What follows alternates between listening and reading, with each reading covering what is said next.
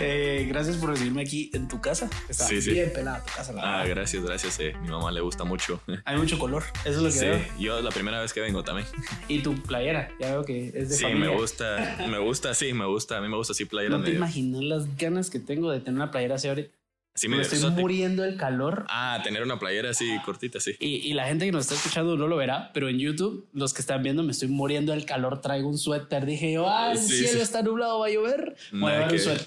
Sí, aquí hace calor. Calor horrible. Sí, un calor horrible. ¿Y qué tal vos? ¿Cómo estás? Acabas de, de venir de Tokio, ¿no? ¿O venís de otro lado? Eh, fíjate que después de Tokio, eh, como nos echaron rapidito, regresé a, a Auburn, ¿verdad? Y después eh, pasé ahí un par de días y me fui de vacaciones con mi novia a la playa unos cuantos días y, y regresé a Auburn, ¿verdad? Y, y ahora a Guatemala. Entonces ha sido bastante viaje en un mes. Man, me imagino. Auburn es. eh, bueno, los juegos acabaron hace cuánto. Yo, Bueno, terminé, tu participación. Ah, yo terminé el primero de agosto, eh, 31, y me regresé el primero. 31 de agosto. Ya llevamos, sí, bastante. 31 de julio. 31 de julio y me regresé el primero de agosto, sí. Ahora sí, llevas bastante de rollo y de viaje, Sí, pues. sí, sí, desde el 12 hasta la fecha de ahora. Y de Auburn, eh, Auburn en dónde? Alabama, ¿verdad? Auburn, En Alabama. Estados Unidos. Sí, es, sí. Eh, bueno, sí, obviamente, pues llevamos un, un ratito charlando, pero para los que no sepan y no se hayan dado cuenta con quién o no hayan leído el título del episodio, Sí, sí. pues estoy con Luis Carlos Martínez, eh, nadador olímpico y, y finalista, ¿verdad? Sí, finalista olímpico. Único latinoamericano en la final, ¿no? Así es, sí, de hecho, sí, único latinoamericano en la final en ese eh, evento en particular. Así En es. Tokio 2020. ¿Nunca te confundiste y dijiste Tokio 2021? Yo lo digo, todavía le digo ¿Verdad que 2021 sí? porque para mí ese año significó muchísimo, ¿verdad? Para mí mi mente fue 2021 todo el tiempo, aunque obviamente por, por la mercancía del- de, los juegos y todo sigue siendo 2020. Eso, sí, yo me imaginé que había sido por eso. Digamos, ya imprimieron todo, ya tienen todas Ya las no pancartas, todo, sí, no lo pueden volver a no hacer. lo pueden cambiar. Con lo que van a perder de dinero. Así es. Con lo que van a perder. Así es. Eh, supongo yo, primera vez que nada sin público. primera vez que nado. Bueno, la natación la verdad es que no es un deporte tan popular, pero a ese nivel sí, definitivamente la primera vez que Sí, porque solo estaban los otros. eh, los otros deportistas, sí, los otros, pero teníamos prohibido gritar o cosas así, ¿verdad? Entonces, eh, igual era callada. sí, de plano. Eh, pues la verdad es que me sorprendió un poco la manera en la que viniste a Guate de una manera muy eh, tranquila, digamos, no hubo tanto show como lo hubo con Kevin Cordón. Sí. Eh, ¿Por qué fue esto? Yo, yo creo que parte de eso es porque así lo quise yo, ¿verdad? Eh, yo no soy una persona que hace las cosas por show o porque quiero admiración.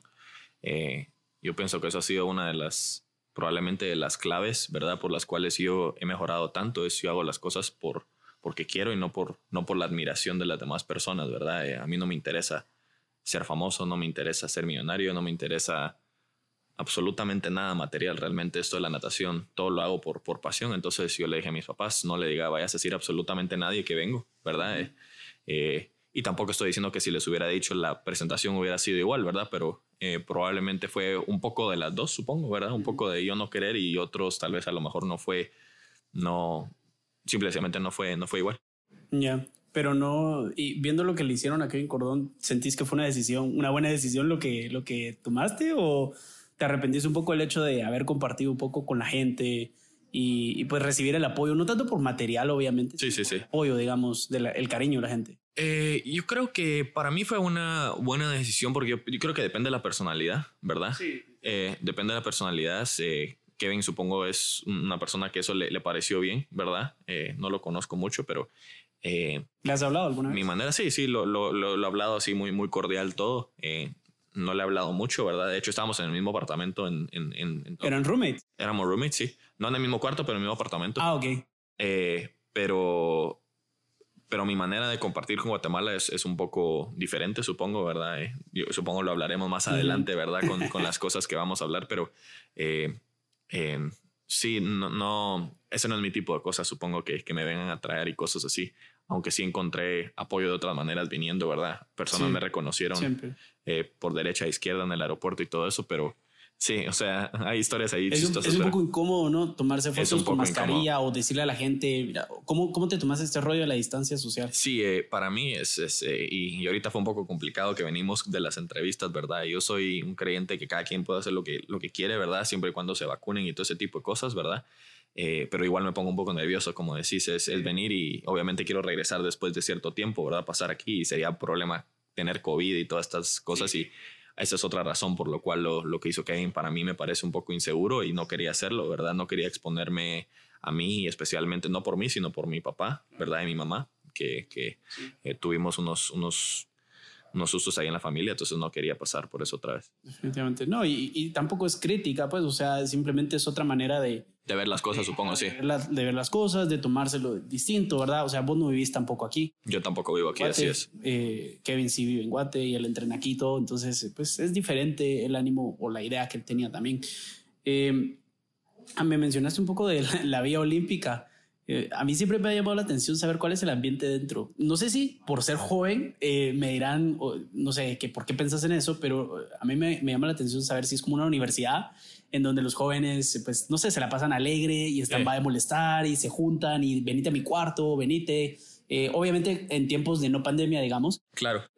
porque vos has vivido las dos experiencias. Las dos experiencias. En Río, 2016 y ahorita en, en pandemia, digamos. ¿Cómo es el ambiente normalmente sin pandemia y con pandemia en la vía olímpica? La verdad es de que obviamente, bueno, sacando lo del ambiente del COVID es distinto, ¿verdad? Por, por lo de los protocolos, pero mi experiencia ha sido muy distinta a lo que se habla de, de, de los Juegos Olímpicos, ¿verdad? Yo soy una persona relativamente social, no me considero una persona súper extrovertida, pero tampoco introvertida. Yo tengo mis amigos de distintos países, ¿verdad? Que he construido la natación de distintas disciplinas, ¿verdad? De, tengo amigos de amigos y cosas así. Considero que conozco una buena cantidad de personas que van a juegos y no te puedo decir de ni, de ni siquiera una que se haya ido de fiesta en la vía o que estuviera, no sé, durmiendo con otra persona, si ahí eso es lo que ibas, ¿verdad? Que hablan de que, de que dan como, como 10 mil condones o yo no sé qué es lo que dan, ¿verdad? yo no conozco ninguna persona. O sea, pero espérate, eso de los condones, ¿cómo así? Yo no, en Río vos salías de, de, comer y estaban en barriles, o sea, literalmente en contenedores para agarrarlos como si fueran dulce. ¿Es en serio? Sí, es en serio. o sea, probablemente algunas personas ya lo habían escuchado y me estén agarrando ignorante ahorita, pero yo nunca había escuchado eso.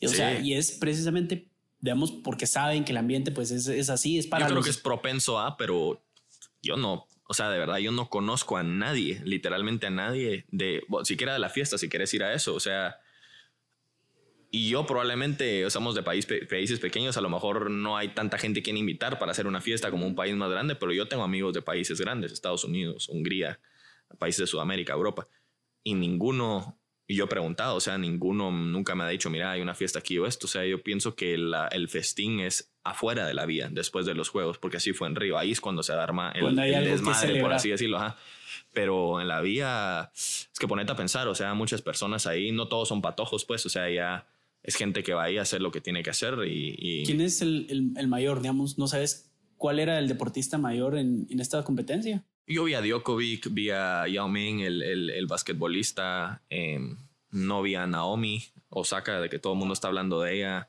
La, la Simone y todas ellas estaban en otro, en otro hotel, pero Djokovic sí lo vi un par de veces. Eh, eh, es el mayor, ¿no? Eh, Gasol también. Bueno, sí, Gasol, que ya tiene más de 38, si no estoy mal. Él estaba en mi edificio, de hecho. ¿Y le hablaste? No, no, no, no, no le hablé. Personalidades así, como en, en, la vía, que te hayas topado, que no sé, que hayas querido como conversar con ellos, les pides una foto, son buena onda. La verdad es que yo no soy mucho de fotos, no soy mucho de pedir fotos y cosas así. Prefiero, o sea, ah, está aquí, pero, pero yo sí muy a mí. Ni hablar. Ni hablarles así, yo ni siquiera en la natación, o sea, yo soy de los que mis amigos y los conozco y me mantengo entre ellos Tal vez si hubiera sido otro, otro ambiente, sí, pero como te digo, o sea, bueno, habíamos hablado de esto antes, eh, si pasabas más de cierto número de minutos, inclusive alrededor de alguien que había testeado positivo por COVID, aunque, aunque vos mm. no tuvieras COVID, básicamente perdías tu, tu, oportunidad de competir, entonces no, no me quería arriesgar a, a eso, sí. No era lo mejor. Eh, también me mencionabas, o sea, me, me, decís que no sos muy extrovertido, pero yo te miro muy extrovertido platicando. o sea, yo sé que llevamos un rato platicando. Es un balance, sí. Claro. Eh, pero quiera que no, no te miras así tan introvertido. Tímido, no soy, sí, sí. Eh, ¿Tuviste la oportunidad de hablar con Kevin allá?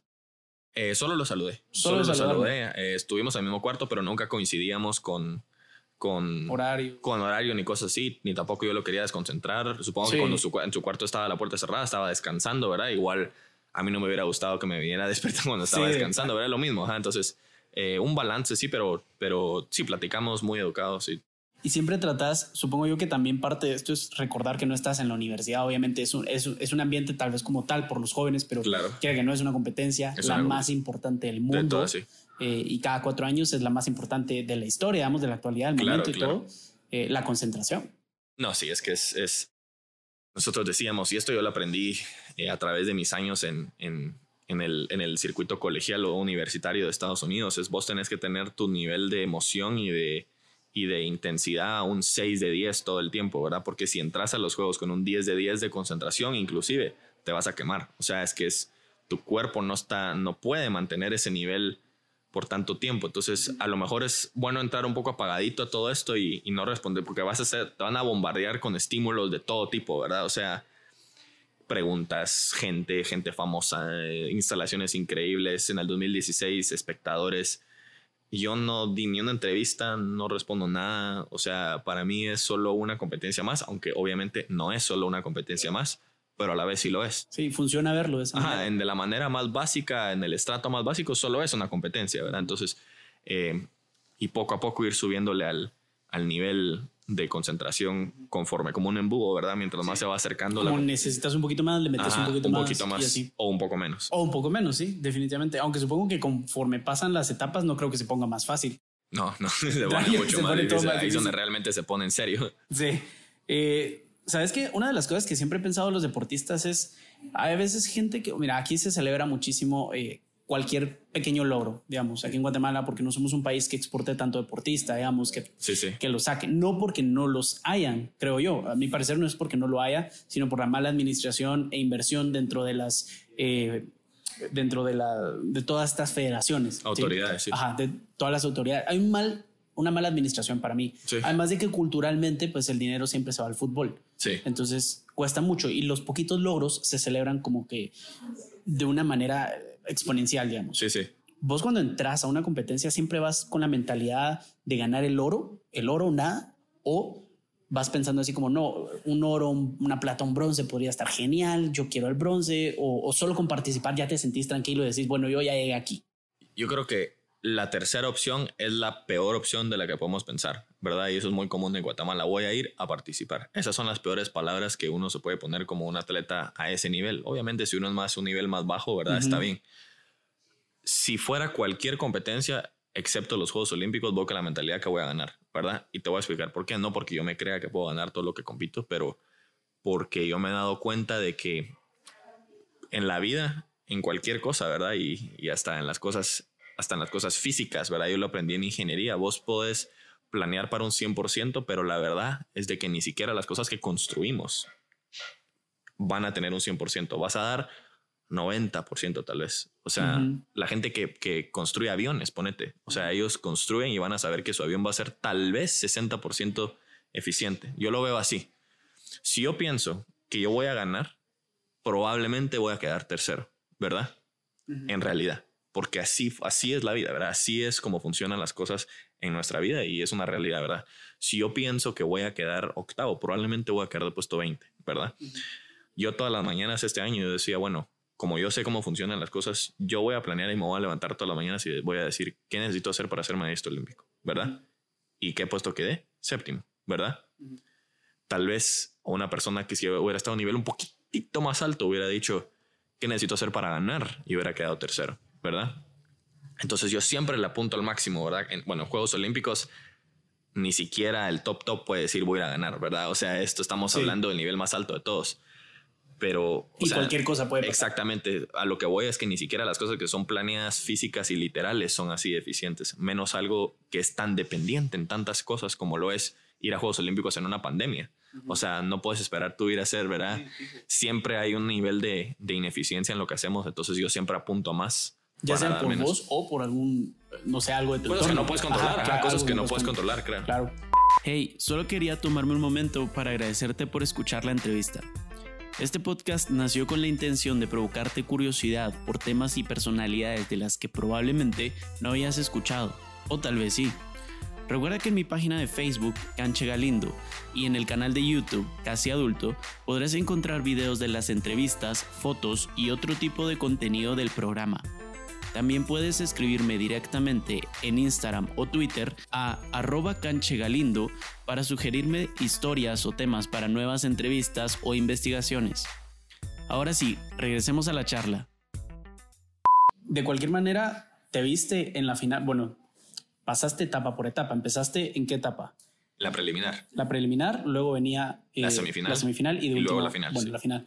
Eh, te veías pasando de, etapa. Digamos, yo sé que eso no es el oro, pero por lo menos llegar a la final. Sí. O sea, eso, como me decís, vos siempre la apuntás. Ni, ninguna duda en mi cabeza que lo podía hacer, sí. Ajá, y, y cuando llegaste a la final, no sé si esto puede ser algo bueno, por ejemplo, en el fútbol, que yo te hablo porque es tal vez el deporte que más conozco, eh, nunca se toca la copa, ni se mira, la copa ni se mira pensabas en el oro, veías la medalla, o sea, tal vez las medallas de los demás, eh, lo, querías tocar, lo sentías, te sentías ya ganador o solo es algo que tenés, que lo activas mientras no estés en la piscina. Y el momento en que entras a la piscina, se desactiva ya. Oro no.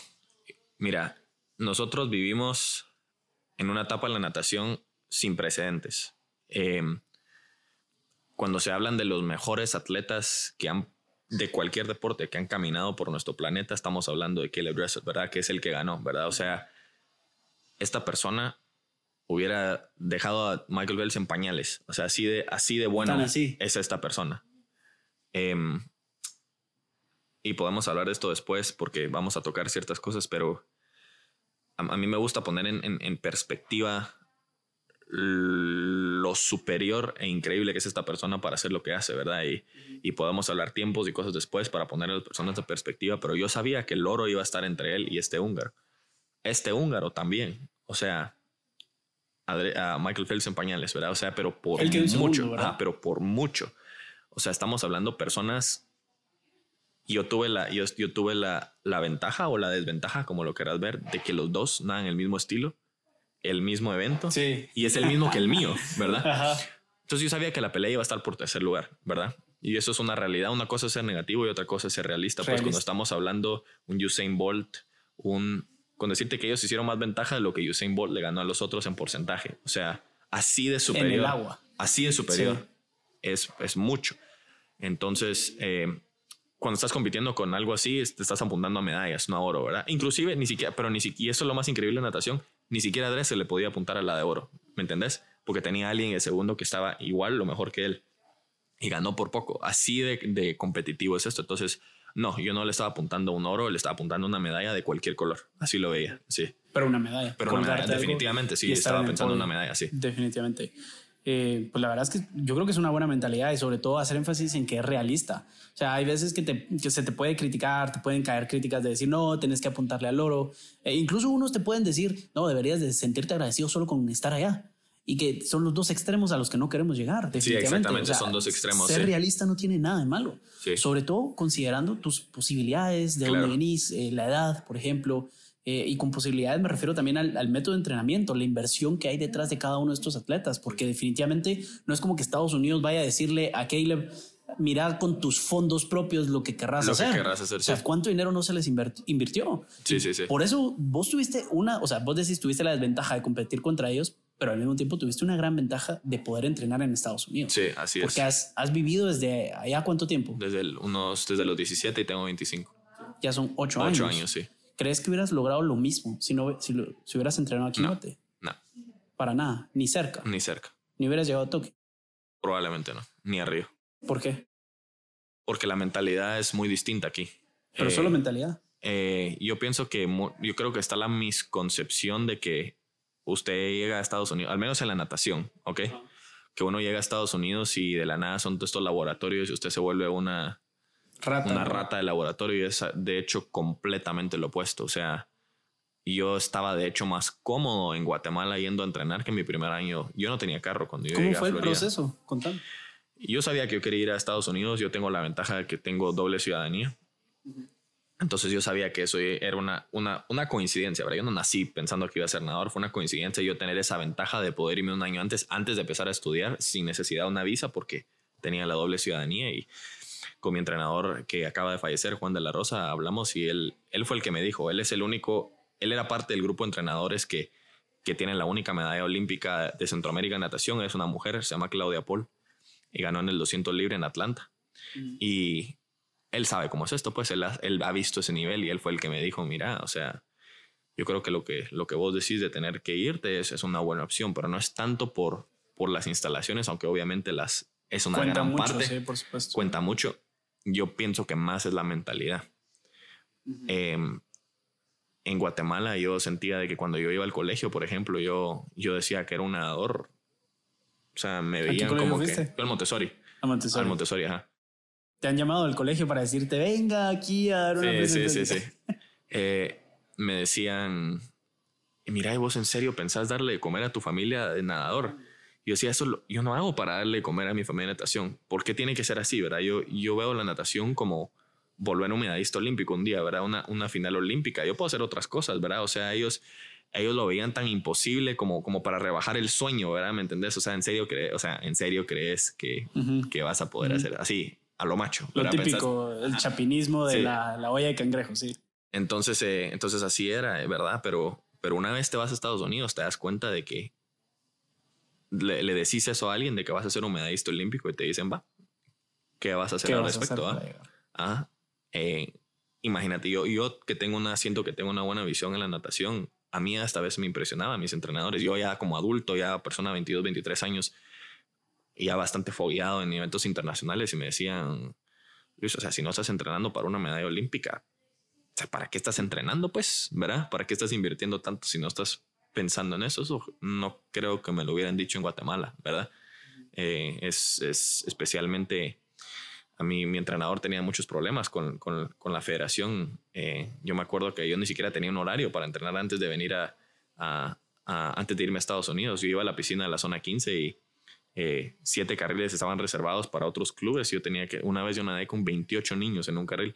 Así como ¿En si fuera un carril? en un carril, 28 O niños. sea, para los que no sepan y que nos estén escuchando, el carril es literalmente la, la línea que ustedes ven en la piscina. O 28 sea, está niños. dividida la Yo tenía que ir montándome encima de los niños para poder entrenar, para poder tener derecho a un carril, porque no teníamos derecho a un carril. Sí. O sea, nunca hubiera llegado a mi nivel. Pero te pregunto, ¿ahí ya veían tu potencial? O sea, ya eras como que ya te habían echado el ojo y decir, este cuate va a ir a, puede competir No, mucho. no, ni cerca, ni Eres un niño más. Ni cerca. O sea, nosotros, yo me fui como decimos bro, con broma, patrocinado por la Fundación Martínez Méndez, ¿verdad? que son mis papás. ¿verdad? y, y así fue. No sé, así una, una misión a ciegas, ¿verdad? De, de a ver qué, qué lográbamos hacer. Me mencionaste de el hecho de que te preguntan a veces cómo le vas a dar de comer a tu familia. Sí, sí, sí. También yo creo que es una pregunta que tal vez se te viene a la cabeza cuando la gente te dice eh, soy atleta olímpico, por ejemplo, es eh, se puede vivir de del no sé si sería de competir, digamos, se puede vivir de competir sin ganar una medalla. Eh, yo creo que no.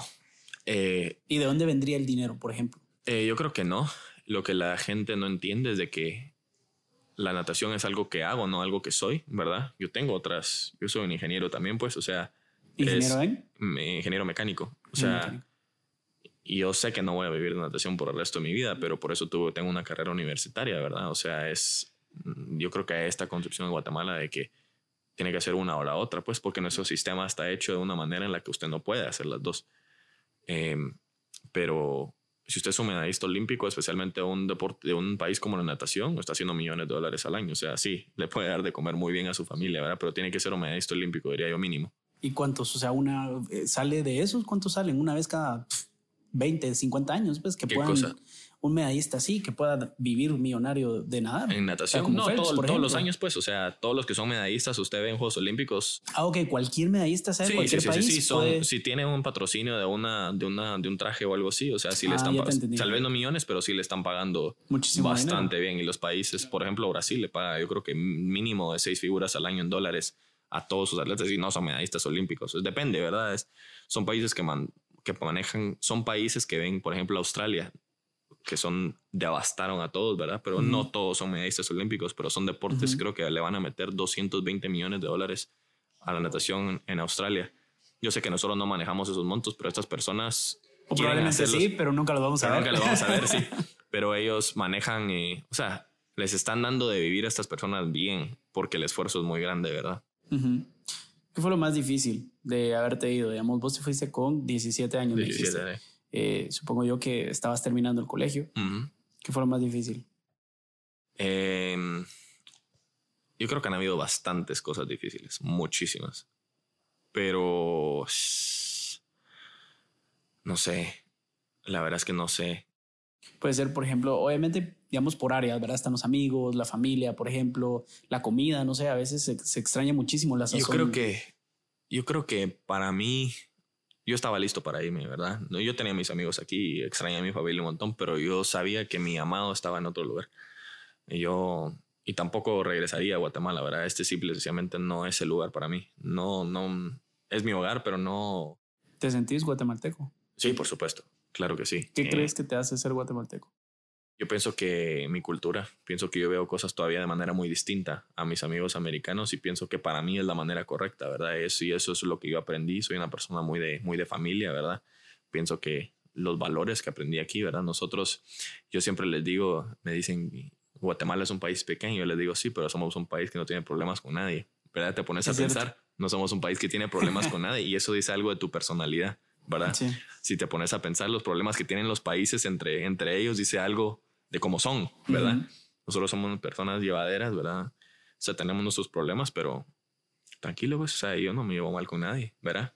Y así es como somos nosotros. Eso es lo que yo pienso a, nosotros, a mí me hace un guatemalteco.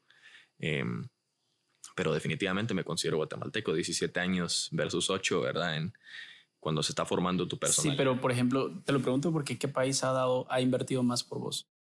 Eh, últimamente Guatemala, pero probablemente durante un principio de Estados Unidos, sí.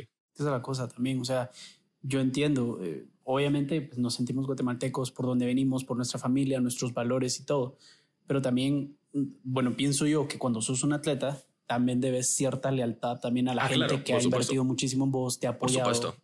Yo, yo digo esto, me lo han preguntado antes, yo digo, em, Guatemala obviamente es mi país, yo me considero guatemalteco, pero obviamente yo tendré una deuda muy grande con Estados Unidos por abrirle la puerta a una persona que a lo mejor ni siquiera era tan buena en ese entonces y haber pagado por parte de mi educación, pues. Sí. Eh, también hablamos un poco de lo de, Tokio y todo, eh, centrándonos siempre en la, en la, piscina. Yo quiero, yo quiero, yo nadé de pequeño.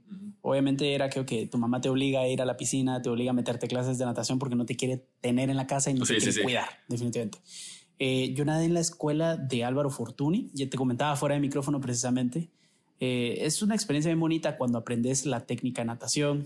Yo sé que a veces da mucha huevas ir en las tardes y así, pero, pero ya una vez aprendes, es como correr. Cuando agarras un ritmo, empezás y le das y le das. Pero cuando estás nadando, cuando no estás compitiendo como vos, pues pensás muchas cosas, como que te da mucho tiempo para meditar, con las brazadas, el ritmo del agua y todo. Y yo, me puedo pensar entonces en el momento en el que vos estás en la piscina, donde la adrenalina está al 100 y tenés, no sé, tal vez cero cosas en la cabeza o mil cosas en la cabeza, ¿Qué tenés en la cabeza cuando estás en la competencia en la final? Y si querés, antes, tal vez antes creo que sería más coherente preguntarte qué pasa por tu cabeza cuando entras a la piscina. ¿Eso, eso para empezar se llama arena o se llama estadio? O una arena, un estadio, sí. Eh, cuando entras y te vas poniendo tus cosas y están haciendo el llamado de la presentación de todos, ¿qué pensas ahí y qué pensas en el agua? ¿O no te da tiempo de pensar? Absolutamente nada. Nada, cero. Mientras menos pensás, mejor. Dicen, allá dicen, dejar la cabeza en tu casa, ¿verdad? Em, yo pienso que y a esta aquí está la diferencia. Hay una cosa, hay una diferencia muy grande en pensar qué vas a hacer y saber qué vas a hacer, ¿verdad? Especialmente en un evento de velocidad, tal vez en un evento de distancia sí hay que, es un poco más matemático, ¿verdad? Sí hay que ir craneando más estrategia, ¿verdad? En un evento de velocidad es la manera como lo puedo describir, es como estar en un sueño, es bien extraño. Yo me tiro a competir, termino de competir, pero no me acuerdo de nada cero. Yo no me acuerdo nada. Tal vez momentos muy cortos, tal vez cómo se sentía esto, cómo se sentía lo otro, pero es, te da como amnesia. Es una cosa bien extraña cuando tú llegas a esos niveles donde es tanta concentración que se te olvida. O sea, así es cuando sabes que has llegado a ese nivel. Eh, yo no me acuerdo nada de ninguna de mis competencias. Si me preguntas, absolutamente nada. Tal vez cuando me empezó a doler los últimos 10, 15 metros, pero puchiga, tal vez un segundo cuando empieza a doler el cuerpo mucho, porque es muchas personas cuando llega a ese nivel es miedo al dolor, ¿verdad? Estamos, llegando, estamos hablando que vas a llegar al dolor más extremo que has tenido en tu vida, ¿verdad? Estás empujando tu cuerpo al límite de los límites, ¿verdad? Entonces, eh, tal vez en ese momento me acuerdo de un segundo y medio, pero no me acuerdo de nada, o sea, ni ver el, el fondo de la... No me acuerdo dónde tenía la cabeza, si estaba viendo enfrente, abajo, a los lados, no me acuerdo.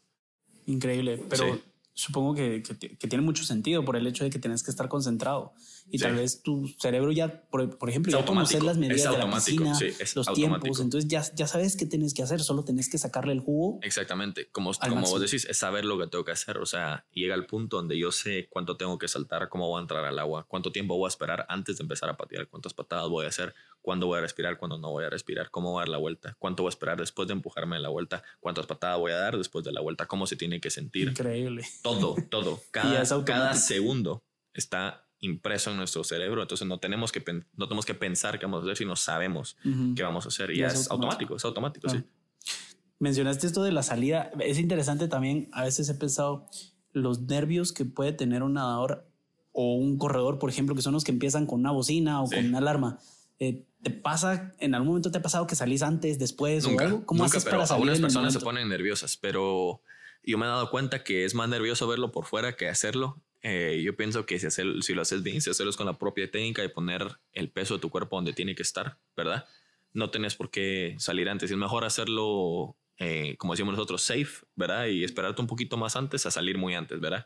Igual vienen relevos, es donde estás, ahí donde estar, realmente estás jugando con fuego, como decimos, ¿verdad? O sea, eh, pero una salida normal para mí nunca ha sido un problema.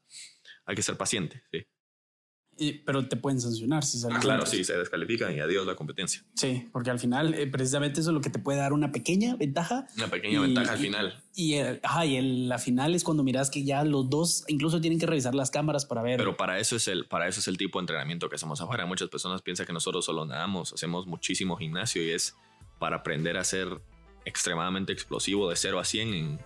nosotros los donadores de más alto nivel estamos sacando nuestro cuerpo, o sea, saliendo del bloque completamente entre 6 y 7 décimas de segundo. O sea, estás moviendo tu cuerpo, todo el cuerpo muy rápido, con mucha fuerza, ¿verdad? Es, es, es, una, explosión. es una explosión en, medio segundo. Es difícil de comprender, pero eso es bastante rápido para mover tu cuerpo, pues. Sí, por eso después viene el dolor que decís. Por eso después viene el Ah, pero la competencia, pues, no estamos nadando y estás esforzando tu cuerpo al máximo.